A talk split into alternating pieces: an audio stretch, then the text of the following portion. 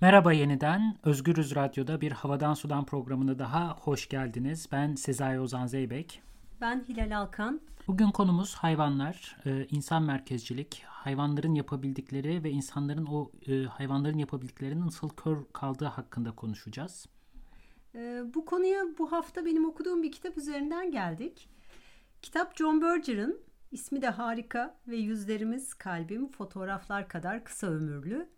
Bu güzel isimli kitapta John Berger daha çok zaman üzerine düşünüyor. Düşündüklerini de çok tatlı tatlı yazıyor her zaman olduğu gibi. Ancak e, zaman üzerine düşünürken diyor ki bir bedenlerimizin zamanı vardır. Bu hayvanlarla paylaştığımız bir zamandır. Bir de zihinlerimizin zamanı vardır, bilincimizin zamanı vardır. İşte bu hayvanlarda yoktur.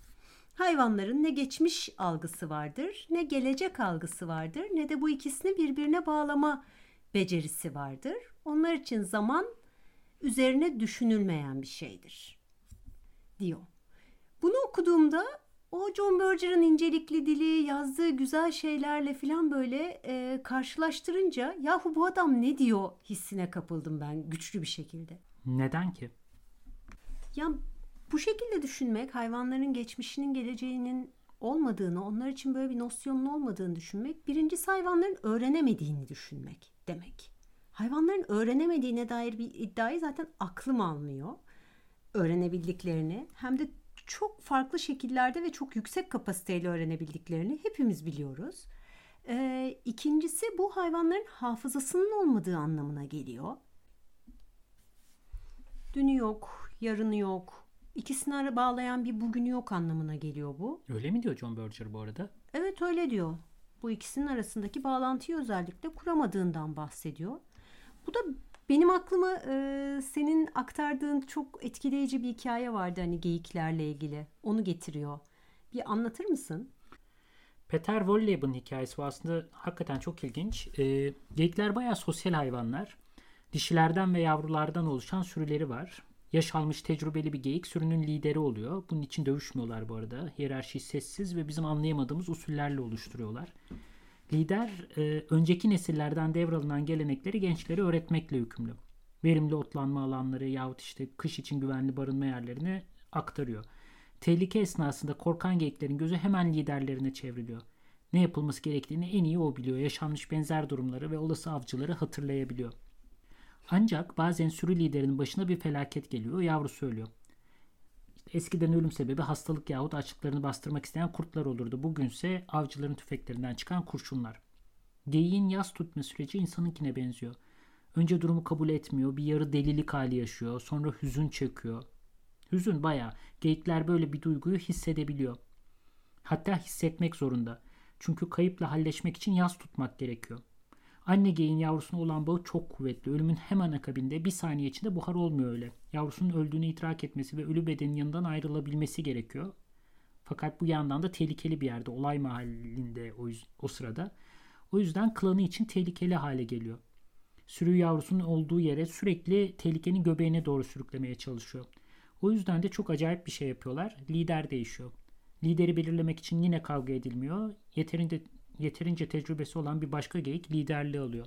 Burada o senin bahsettiğin o hatırlama, öğretme, bütün bütün temalar var aslında evet, şu hikayede. Evet kesinlikle yani bir hafıza yokluğunun tam tersi bir şeyden bahsediyoruz. Nesilden nesile aktarılan bir hafızadan bahsediyoruz. Ve değişken bir hafıza. Evet aynı zamanda her bir bireyin kendi hafızasından bahsediyoruz. O hafızanın e, taşıdığı yaralardan bahsediyoruz. O yaraların kolaylıkla iyileşmemesinden bahsediyoruz.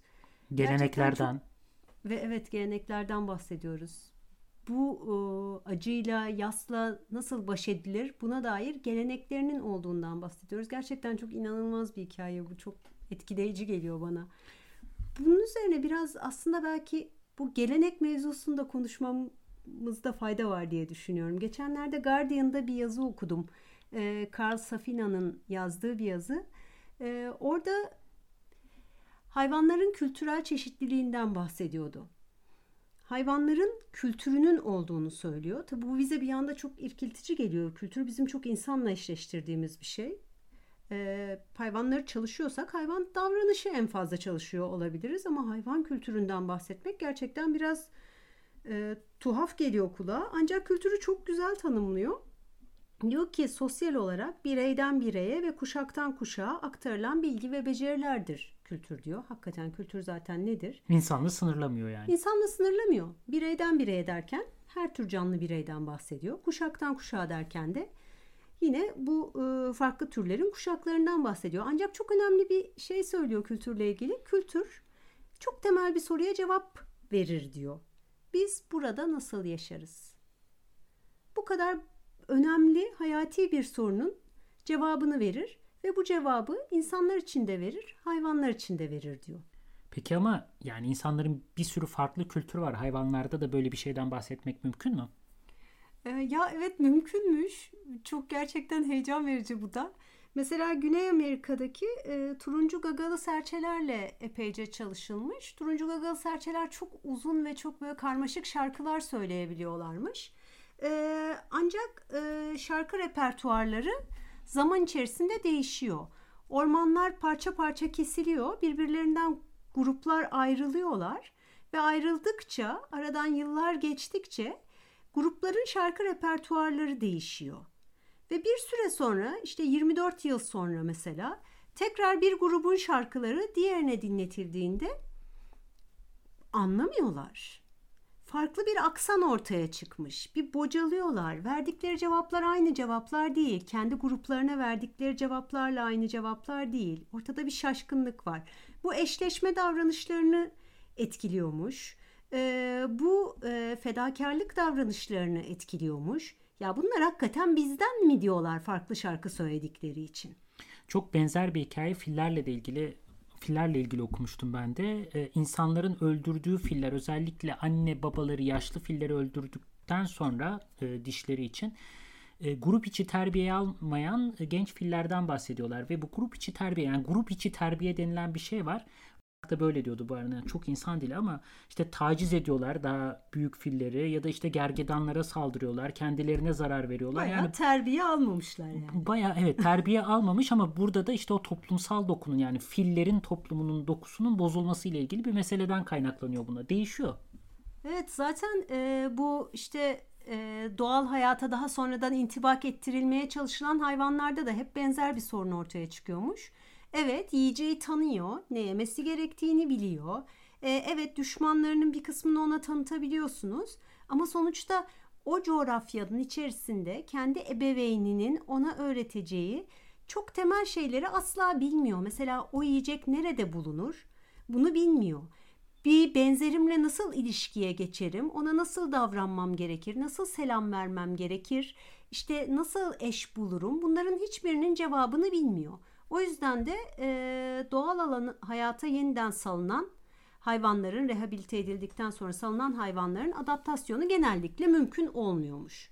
Çünkü yetişkinlerinden çok önemli bilgileri almamış oluyorlar. Bu kargalarda var mesela Konrad Lorenz anlatıyor. Çok da güzel çevrilmiş Türkçe'ye bu arada. Süleyman'ın Yüzüğü diye hikayeyi evet, biliyor. Harika bir kitap o. Süleyman'ın Yüzüğü yani o yüzüğü takabilenler hayvanlarla konuşmaya başlıyor. İsim oradan geliyor. Almancası daha farklı bu arada aslında.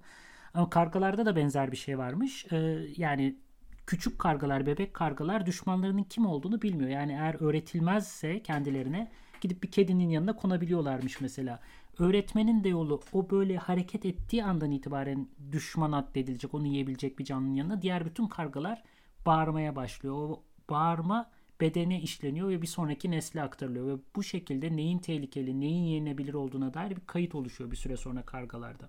Çok ilginç canlılar bu arada. Yani Konrad Lorenz'in kitabını bir daha tavsiye edelim burada. Çok güzel bir kitap.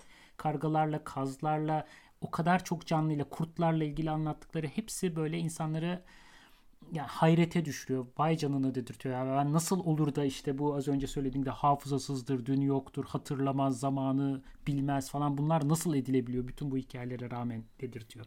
Evet gerçekten çok güzel bir kitaptı. Ee, bu yani yetişkinlerden öğrenme, nesilden nesile bilgi aktarma meselesi özellikle göç eden hayvanlar için çok hayati bir şey. Çünkü göç yollarını e, ancak kendilerinden büyüklerden öğreniyorlar. Örneğin uskumrular göç ediyorlar malum denizlerde. Ancak bu göç etme e, yolları böyle genlerine işlenmiş filan bir şey değil. Uskumru yavrularını başka bir sürünün içerisine koyuyorlar ve o sürüyle birlikte hareket etmeye başlıyor. O sürüdeki yetişkinler onu evlat ediniyor. Göç yollarını öğreniyor. Bir dakika Ondan başka sonra- bir balık türü uskumruyu evlat mı ediniyor? Yo yo gene uskumru sürüsü. Ha, başka bir Uskumrular sürü. sürüler halinde yaşıyorlar. Tamam. Onların da bir toplumsal hayatı var. Tamam. Ve hepsinin göç yolları birbiriyle aynı değil. Avlanma yerleri de birbiriyle aynı değil. Başka bir sürüye götürüyorlar. Yavruyu koyuyorlar. Yavru onlar tarafından benimseniyor. Ve onların yollarını öğreniyor. Onların beslenme alanlarını öğreniyor. Sonra o sürünün tamamı avlansa da o yetişkinlerden öğrendiği davranışı sürdürüyor ve sonra kendi yavrularına da onu aktarıyor. Yeni sürünün yollarını öğrenmiş oluyor yani. Evet.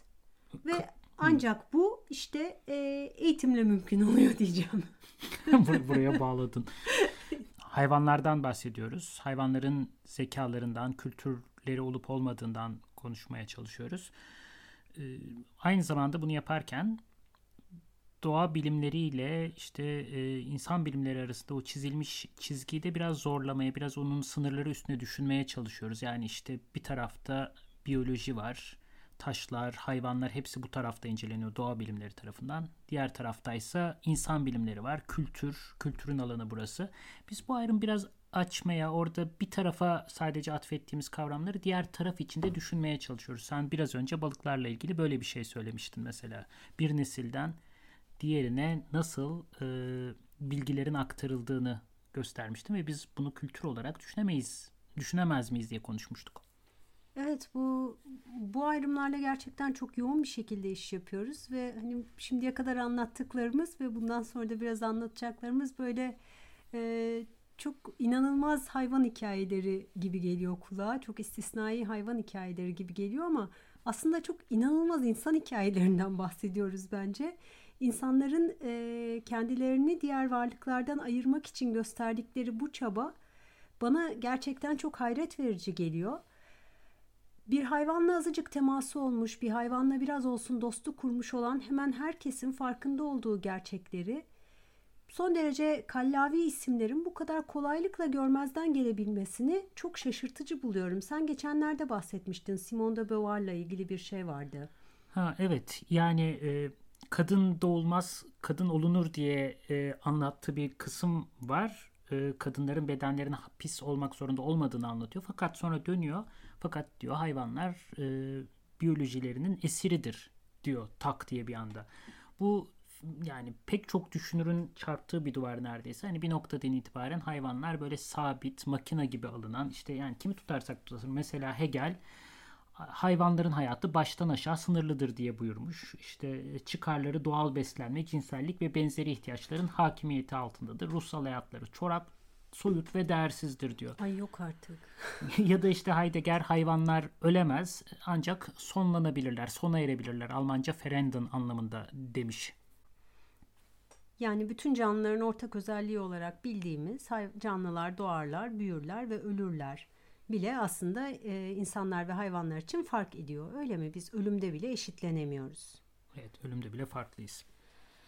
Bu gerçekten çok acayip bir şey. Çünkü bu düşüncenin e, o kadar çok tezahürü var ki yani hayvanların adalet duygusu yok, hayvanların hafızası yok, hayvanların işte daha önce konuştuğumuz gibi bir tarihi yok, zaman algısı yok gibi bir sürü şeyden bahsediyoruz. E, halbuki özellikle adaletle ilgili epeyce bir çalışma var bildiğim kadarıyla. Yakın zamanda gördüğümüz bir maymun deneyi vardı. Burada deney meselesine küçük bir şerhi sonra düşeriz ama onu bir anlatsana. Ya ilginç yani hayvan deneyleri ne e, hayvan deneyleri oldukça sorunlu olmakla beraber gene de ilginç bir şey gösteriyor. İki tane maymun yan yana duruyor ve bunlara bir süre işte salatalık veriyorlar birkaç hafta boyunca. İki maymunda da gayet hiçbir sorun yok. Beğenerek yiyorlar. Fakat sonra maymunlardan birine üzüm vermeye başlıyorlar. Üzüm ta- daha tercih edilir bir yiyecek maymunlar için. Üzümü alan maymun hapur yiyor. Diğeri bakıyor. Kendisine salatalık veriliyor. Üzüm yiyene bakıyor. Kendi salatalığına bakıyor. Sonra uzatıyor. O salatalığı tak diye geri atıyor. Kendisine verene. Sonra bir kez daha elini uzatıyor. Bir kez daha sonra bir kez daha fırlatıyor ve ardından da böyle sıçrayıp bağırmaya başlıyor. Şimdi bu kıyaslama, e, adalet duygusunun zedelenmesi yani bizim çok aşina olduğumuz duygular değil mi? Çok aşina olduğumuz ve neredeyse her günde e, seyircisi olduğumuz şeyler ama haksızlık bu diye bağıran bir çocuktan çok büyük bir farkı yok aslında oradaki maymunun ve bir haksızlıktan bahsedebiliyor olması için haklının, adaletin, doğru olan davranışın öyle bir durumda eşitlikçi davranışın ne olduğuna dair de bir fikrinin olması gerekiyor. Adalet nosyonu gerekiyor evet. Evet kesinlikle. Ee, ama bu deneylerle ilgili yani psikoloji deneylerinde de insanlarla yapılan psikoloji deneylerinde de olan bir sorun var tabii ki. Sosyal ortamından soyutlanmış bir şekilde ele alınıyor e, eldeki mesele. Halbuki yine insan bilimlerinde işte antropolojinin yaptığı veya sosyolojinin yaptığı şey insanları topluluğunun içerisinde, sosyal yaşamının içerisinde değerlendirmek. Benzer bir şeyi hayvanlarla yapmaya başladığımızda da e, deney ortamında hiç göremeyeceğimiz şeyleri görmeye başlıyoruz. Çok ilginç bir e, hayvan sosyalliğine dair çok ilginç bir şeyi papağanlarla ilgili okudum yakın zamanda yine. Papağanların e, diliyle ilgili olarak çalışıyor bilim insanları ve bunu anlatan kişi kendisini papağan dilini iyi bilmeyen biri olarak tarif ediyor. Zira iyi bilenler o kadar çok şey duyuyorlar ki e, papağanlar kendi aralarında birbirlerine bir sürü mesaj veriyorlar. İşte kahvaltının hazır olduğunu söylüyorlar, tehlikenin geldiğini, gittiğini söylüyorlar, nereye yerleşeceklerini söylüyorlar. Ve aynı zamanda çok ilginç bir şey yapıyorlar. Yavrularına isim veriyorlar. Bu isimler bir papağan bireyini diğerinden ayırt etmeye yarıyor şüphesiz ama aynı zamanda onunla ilgili de bir sürü başka bilgiyi içeriyor. Mesela cinsiyetini ifade ediyor. Mesela hangi aileye mensup olduğunu ifade ediyor. Seslerle bunu papağanlar ifade ediyorlar. Yani Evet evet yavruya verdikleri isimle aynen işte bizim e, Emine isminin kadın isminin olduğunu bilmemiz gibi ona verdikleri isimden onun cinsiyeti de anlaşılıyor. Dolayısıyla o ismi telaffuz ettiğinde papağan ebeveynler o yavrunun kim olduğuna dair bir sürü bilgiyi çevrelerindeki diğer papağanlarla ve o dili anlamayı beceren, o kadar yakından bakan insanlarla paylaşmış oluyorlar bireysel farklar var, bir toplum var ve toplumun içinde de e, yani bir, bir kültür var aslında orada. Ve Birikmiş var. var ve dil var. Dil var. Benzer bir araştırma da benim aklıma geldi. Barbara Smuts aslında bir antropolog e, fakat ben insanlarla değil e, Habeş maymunlarıyla, babunlarla çalışacağım diyor. Ve onlarla etnografi yapıyor. Aralarında yaşıyor e, ve e, bunun için bayağı bir zaman harcıyor farklı karakter özellikleri olduğunu fark ediyor farklı babunların. Mesela bir tanesi e, Barbara Smuts'a takıyor onu sürekli rahatsız ediyor. El şakaları yapıyor, itiyor, kakıyor. Barbara Smuts uzun bir süre cevap vermiyor fakat sonra tepesinin tası atıyor ve karşılık veriyor. O da maymunu ittiriyor ya da bir şey yapıyor. Ondan sonra o Habeş maymunu uzak duruyor Barbara Smuts'tan bir sürü sosyal hiyerarşi var. İşte bizim normalde anlattığımız e, güçlü olan kazanır. Öyle değil aslında. Sosyal bağlar var, Hı-hı. pire temizlemek, yakınlaşmak vesaire ve anlamı okuyabiliyorlar. Anlam okumaktan kasıt mesela birinin çok yakınına aniden geldiğin zaman insanlarda da böyle bu mütecaviz bir hareket. Yani bir güç gösterisi. Fakat bunu bir dostun yaparsa Habeş maymunlarında da aynı. Bu dostane bir tavır olarak sergiye kolunu atıyorsun, arkadaşça davranıyorsun. Aynı hareket farklı kişiler için, farklı maymunlar için farklı anlamlara geliyor. Hepsinin kendine has bir mizacı var. Empati kurabiliyorlar. Hatta depresyona girebiliyorlar. Ee, ya maymunlar hani böyle insana en yakın e, tür olarak görülüyor. Onlardan biraz daha bekliyoruz sanki bunları ama bazı hayvanlar var ki biz onları genellikle e, bir canlı varlık olarak görmeye bile çok teşne değiliz. Zira onlardan sağladığımız fayda ancak bunu görmemekle mümkün oluyor. Mesela çiftlik hayvanları, inekler, tavuklar, işte endüstriyel hayvancılıkla neredeyse toplama kamplarını aldığımız hayvanlar diyeceğim. Ee, bu hay- ineklerle ilgili olarak beni çok etkileyen bir şey okumuştum. Onu kısacık onu tekrar okumak istiyorum. Mümkün mü? Tabii. Ee, Vincent Desprez'in yazdığı bir e, metinden alıntı bu. Şöyle diyor. Bir kış vakti akşam 7-7.30 gibi çiftliğe geri döndük. Biri çitlerin yanındaki ineklerden birinin bir sorunu olduğunu söyledi. Yavrusunu doğuramıyormuş. Yağmur çiseliyor, sisten göz gözü görmüyordu. Elimde bir meşale ile dışarı çıktım. İneklerin ileriden sesleri geliyordu. Onlar da benim geldiğimi fark ettiler. Bütün bir sürü üstüme abandı. Seslendim, benim dedim. Durdular. Benim konuştuğum müddetçe sessiz kaldılar. Beni tanımışlardı. Şaka yollu, arkadaşınıza yardım etmemi istemiyor musunuz diye sordum. Arkalarını dönüp beni sancı çeken ineğin yanına götürdüler. Çevremde çitlerin etrafında yarım bir daire oluşturdular. Doğuma yardım ettim. Diğerleri doğum boyunca başımızda bekledi. Bu e, hassasiyet grubun içerisindeki bir diğerinin yaşadığı acıya dair duyulan hassasiyet düpedüz empati ve buradaki sorunun çözümü için geliştirdikleri yöntemler var.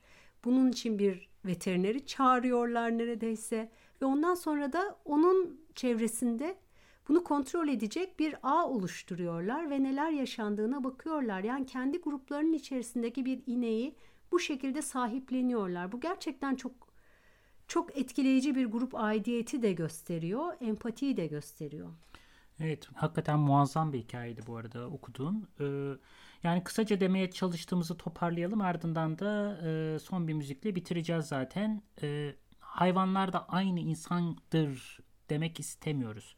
Derdimiz daha ziyade bizim çok sabit aldığımız, sadece insanlara atfettiğimiz duygular o kadar da net sınırlarla ayrılmıyor. Geçişlilikler var. Yani böyle bir sürü gri bölgeden bahsediyoruz. Kapasiteleri farklı bir sürü canlı var ve bu canlılar bizim zannedebildiğimizden çok daha fazlasını yapabiliyorlar. Böyle insan diye kesip atabileceğimiz ayrı bir evren yok.